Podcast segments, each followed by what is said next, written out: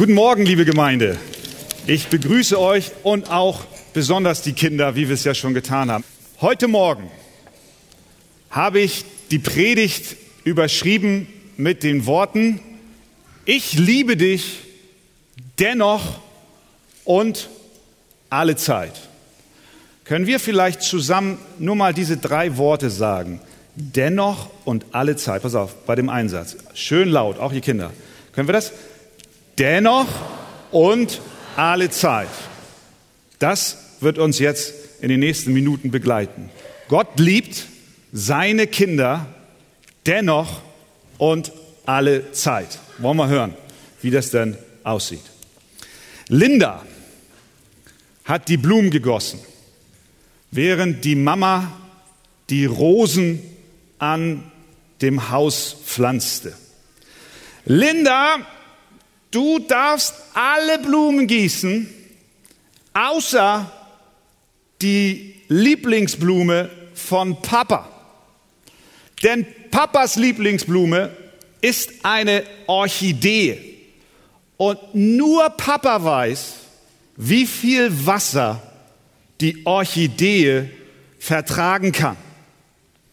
Linda goss alle Blumen. Die Narzissen, die Veilchen, die Butterblumen, die Brennnesseln, das Schleierkraut, die Tulpen, die Lilien. Einige der Blumen waren so klein und sie dachte, wenn sie sie schön gießt, dann werden sie im Sommer schön groß. Und dann dachte sie, als sie plötzlich vor der Orchidee stand, der Papa möchte doch auch, dass diese Orchidee schön groß wird und wächst. Also werde ich sie für ihn gießen. Sie nahm ihre Kanne und goss so lange, bis die Orchidee in einer großen Pfütze stand. Linda wusste nicht, dass Orchideen nicht so viel Wasser vertragen können. Als es Nachmittag wurde, fing die Orchidee an, ihren Kopf hängen zu lassen. Die Blüte berührte schon fast den Fußboden und am Abend nach dem Armbrot, als die Familie in den Garten ging, sah der Papa seine Orchidee. Und er war erschrocken und er war traurig. Er fragte, was ist mit meiner Orchidee geschehen? Linda ließ ihren Kopf wie die Orchidee hängen vor Scham und Schuldgefühl. Warum war sie nicht gehorsam? Schließlich flüsterte sie leise, Papa, ich habe die Orchidee gegossen, es tut mir so leid. Und Tränen liefen über ihre Wangen. Der Papa sagte, sie sagte zum Papa, Papa, du bist traurig, weil ich deine Blume kaputt gemacht habe. Liebst du mich trotzdem? Lindas Vater nahm das kleine Mädchen in den Arm und sagte, Linda, weil du ungehorsam warst, sind wir nun beide traurig. Aber nichts wird mich jemals von meiner Liebe zu dir abhalten. Ich werde dich lieben, dennoch und alle Zeit. Da nahm er Linda auf seinen Schoß und er erzählte ihr, wie es war, als Gott die Linda den Eltern geschenkt hat. Er sagte, wir waren sehr, sehr glücklich, als du geboren wurdest. Du warst ganz klein, hast es winzig kleine Fingerchen. Deine Zehen waren klitzeklein. Deine Nase war kaum größer als eine Erbse. Deine Augen waren so schön wie die von Mama. Du warst niedlich und hübsch, aber du warst ein Baby. Und du konntest nichts tun von dir aus, was unsere Liebe zu dir hätte wecken können. Also entschieden sich Mama und Papa, dich so zu lieben, wie Gott seine Kinder liebt. Dann strich der Vater ihr übers Haar, küsste sie und sagte, schließ mal deine Augen, jetzt sage ich dir mal, wie sehr Gott seine Kinder lieb hat. Nachdem Gott Himmel und Erde geschaffen hat, schuf er einen Mann namens Adam und eine Frau namens Eva. Er sagte zu den beiden, sie sollen sich um die Schöpfung kümmern. Und er sagte ihnen, dass sie von allen Früchten des Gartens, in dem sie waren, essen dürfen, nur nicht von dem einen Baum. Und so lebten die beiden in einem wunderschönen Garten, der hieß Eden, aber Adam und Eva sorgten sich nicht so um die Schöpfung, wie Gott es eigentlich vorgesehen hat. Sie aßen die Frucht von dem Baum, von dem Gott sagte, sie sollen ihn nicht essen. Und weil sie ihm nicht gehorchten, wurde alles auf der Welt viel, viel schlechter und viel, viel dunkler. Aber Gott sagte zu ihnen, eure böse Tat wird meine Liebe zu euch nicht beenden. Ihr habt meine Gebote nicht befolgt, aber eines Tages, und das hat er ihnen gleich versprochen, werde ich einen Retter senden, der euch von eurer Schuld befreien wird und das Übel, was durch eure Schuld in die Welt gekommen ist, wieder gut machen wird. Er sagte ihnen, ich liebe euch dennoch und alle Zeit. Adam und Eva bekamen viele Kinder und Enkelkinder. Die Geschichten gingen weiter. Einige von ihnen liebten Gott, andere nicht. Schon bald war die Welt voller boshafter Menschen. Gott entschloss sich, die Welt neu werden zu lassen. Und so sagte er zu dem Ur, Ur, Ur, Ur, Urenkelsohn von Adam, der hieß Noah, bau ein Schiff. Und das sollte er die Arche nennen. Und Gott brachte immer zwei Tiere jeder Art in dieses Schiff hinein. Und dann ließ er es 40 Tage und 40 Nächte regnen. Und eine große Flut bedeckte die Erde. Gott bewahrte jeden Menschen auf dem Schiff und auch jedes Tier in der Arche.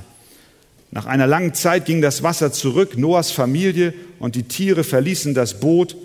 Gott wollte nicht, dass sie sich vor einer weiteren Flut fürchten sollten. Deshalb ließ er einen Regenbogen am Himmel erscheinen. Und er sagte, dieser Bogen ist ein Zeichen meiner Liebe zu meinen Kindern.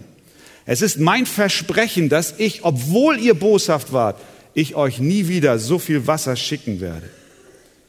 Es gibt auch heute noch viele böse Dinge auf dieser Welt, aber wenn wir einen Regenbogen sehen, dann erinnern wir uns an die Verheißung Gottes, die heißt, ich liebe meine Kinder dennoch und alle Zeit.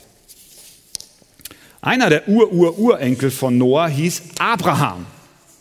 Gott sagte zu ihm, dass er seine Heimatstadt verlassen soll, um in ein Land zu ziehen, das er noch gar nicht kennt. Abraham gehorchte Gott und er folgte ihm, obwohl er nicht wusste, wohin die Reise geht.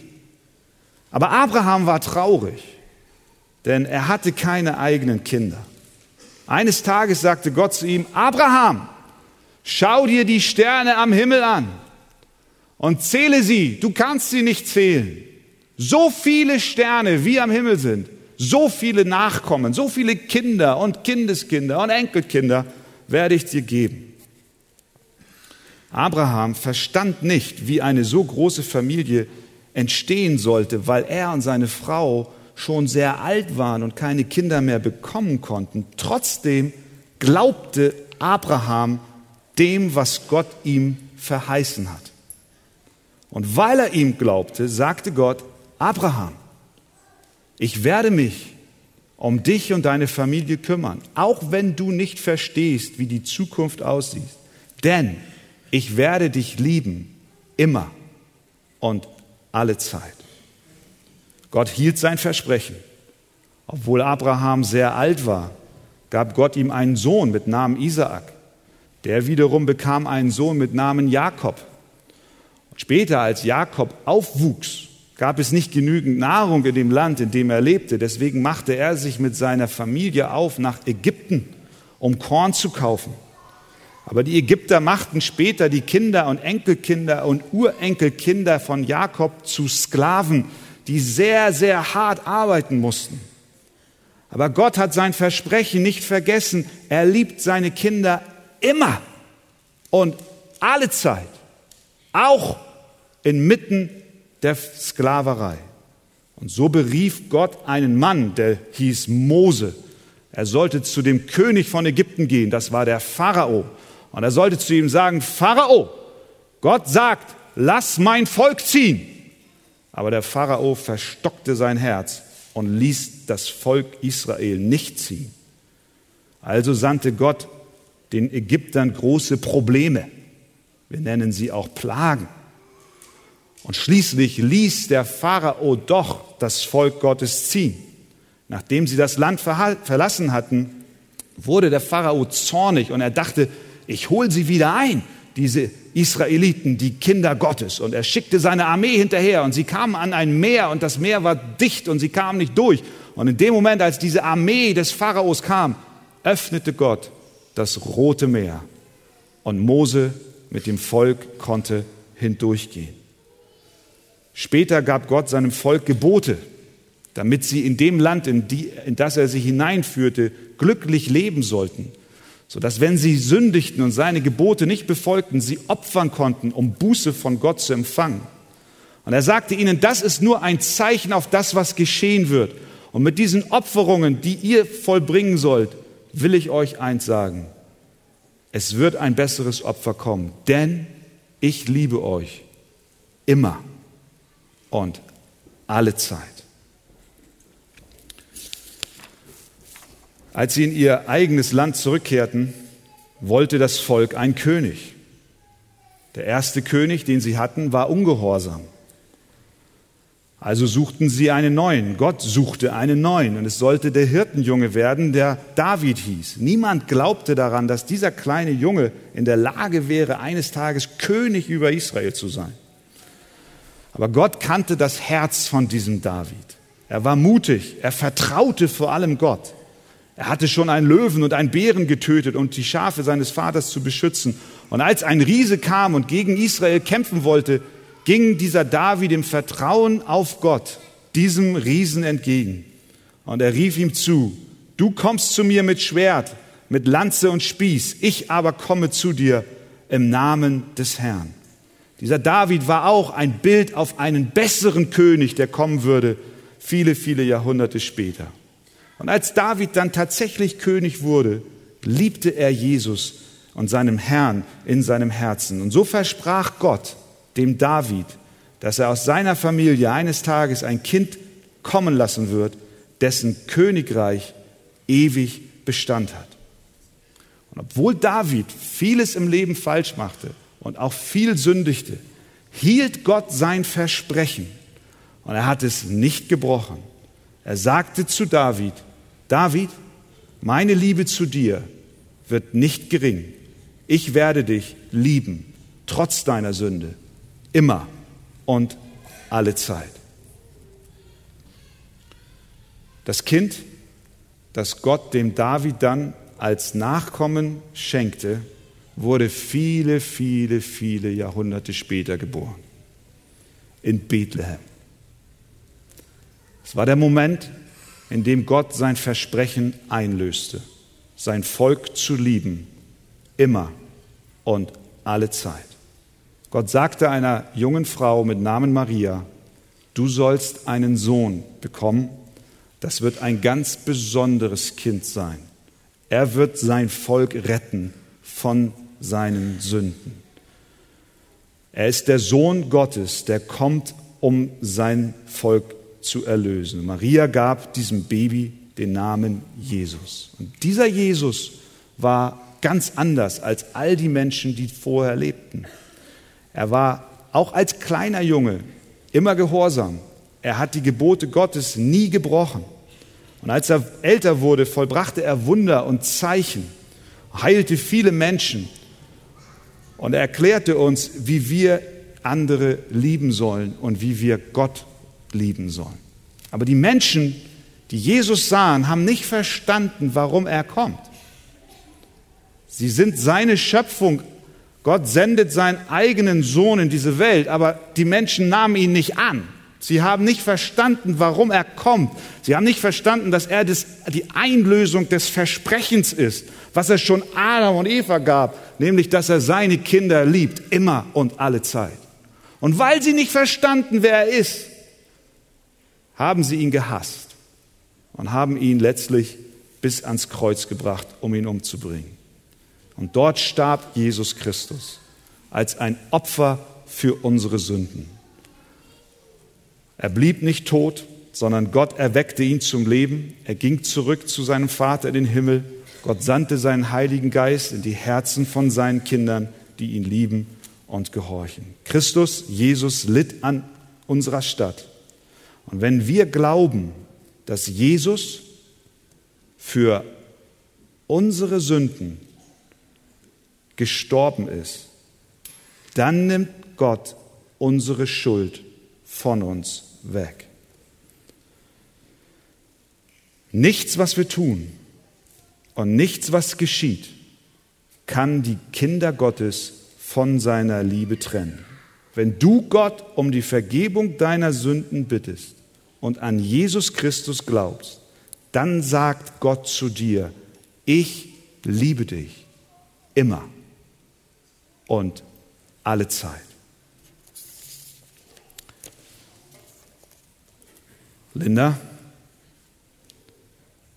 nun weißt du, warum du nichts tun kannst, was meine Liebe zu dir mindern würde.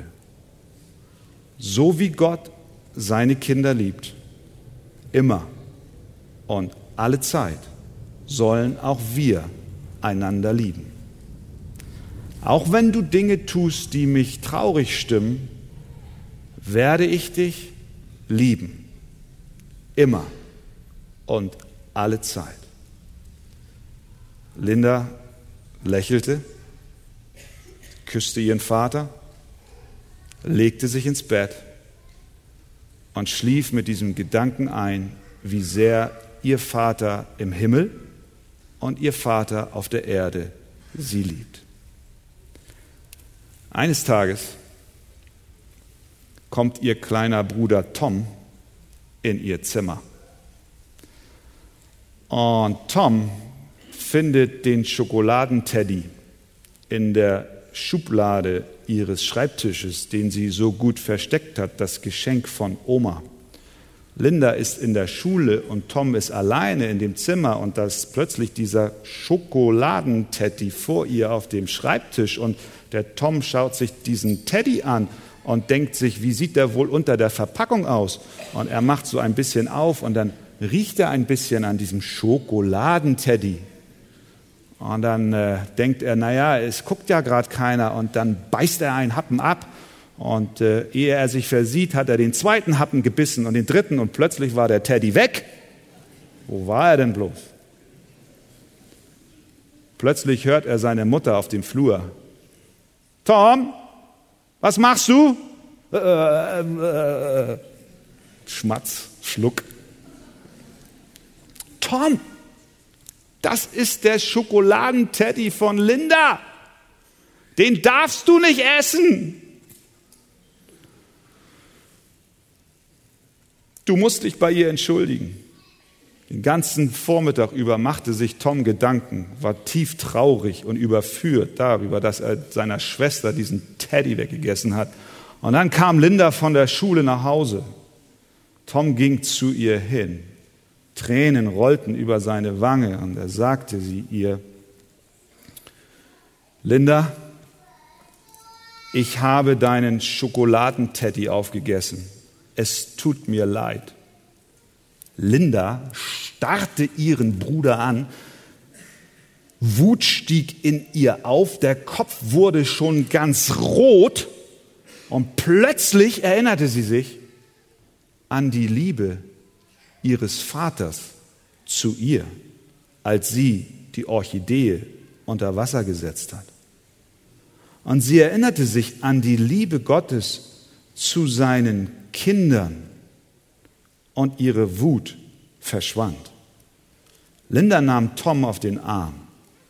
Er war schon groß, sodass sie beinahe umfielen. Sie drückte ihn und sagte, Tom, wir beide sind traurig aufgrund dessen, was du getan hast. Aber ich liebe dich dennoch und alle Zeit. Obwohl noch Tränen die Wangen von Tom herunterliefen, fing er an zu lachen. Er warf seine Arme um den Hals seiner Schwester, drückte sie so doll er konnte. Oh Linda, sagte er, danke, dass du mich liebst obwohl ich dich traurig gemacht habe. Linda sagte, denk daran, Tom, so sehr liebt Gott seine Kinder. Und weil er uns so sehr liebt, wollen wir nichts tun, was ihn traurig stimmen würde. Ihr Vater hörte die beiden und er lächelte. Dann beugte er sein Haupt und betete, ja Herr, hilf uns daran zu denken, dass du uns in Jesus Christus immer und alle Zeit liebst. Und dann gab es auch noch eine neue Orchidee oder was immer das da ist. Ich glaube, diese Geschichte führt uns sehr schön durch Gottes Heilsplan. Die Bibel lehrt uns, dass wir alle nicht besser sind als Adam und Eva. Und unser Leben beweist das tagtäglich. Wir trauen Gott nicht, wir übertreten seine Gebote und wir, wie die Bibel es nennt, sündigen. Und Gott hätte alles Recht in dieser Welt, uns aufgrund unseres Fehlverhaltens und unserer Sünde mit dem ewigen Tod zu bestrafen. Und da ist keiner ausgenommen, egal wie alt wir sind, ob wir klein sind oder ob wir schon fast 100 sind. Wir sind alle schuldig vor Gott. Aber die Bibel erklärt uns, dass Gott in seiner großen Barmherzigkeit, in seiner endlosen Liebe sich entschlossen hat, das, was wir durch unsere Schuld kaputt gemacht haben, wieder gut zu machen, indem er seinen Sohn Jesus Christus auf diese Welt sendet. Sodass alle, die an ihn glauben, nicht verloren gehen, sondern ewig leben. Und diese Liebe, die Gott zu seinen Kindern hat, zu Menschen hat, die ihm vertrauen, drückt sich am deutlichsten und am klarsten darin aus, dass er seinen Sohn sandte. Deswegen sagt die Bibel in 1. Johannes 4, Vers 9, darin ist erschienen die Liebe Gottes unter uns, dass Gott seinen eingeborenen, wir können auch sagen, seinen einzigen Sohn gesandt hat in die Welt, damit wir durch ihn leben sollen. Und die Botschaft heute Morgen ist ganz schlicht und einfach. Möchtest du nicht auch diesem Jesus vertrauen? Glauben, dass er für deine Sünden bezahlt hat. Wenn du das tust, dann sagt Gott zu dir, mein Kind, ich werde dich lieben, immer und alle Zeit. Amen. Vater im Himmel, Was für eine, was für eine Liebesgeschichte, die du mit der Menschheit schreibst. Von Beginn der Welt an bist du ein Gott voller Gnade und Barmherzigkeit. Wir danken dir, dass wir Empfänger dieser Liebe sein dürfen. Du kennst unsere Herzen, du kennst unser Versagen, du kennst unsere Schuld, du kennst unsere Bedrückung, du kennst unseren Kummer. Du weißt, wie es um uns steht. Danke, dass du uns einlädst, zu dir zu kommen, um Vergebung von dir in Empfang zu nehmen. Und dann gibst du uns die Gnade, diese Vergebung auch weiterzureichen an die, die gegen uns gesündigt haben. Wir danken dir, Herr, für diese Einladung, zu dir zu kommen. Und wir bitten dich, dass du unsere Herzen willig machst, dir zu folgen. Du hast Erbarmen und du zertrittst all unsere Schuld. Amen. Lasst uns aufstehen zusammen.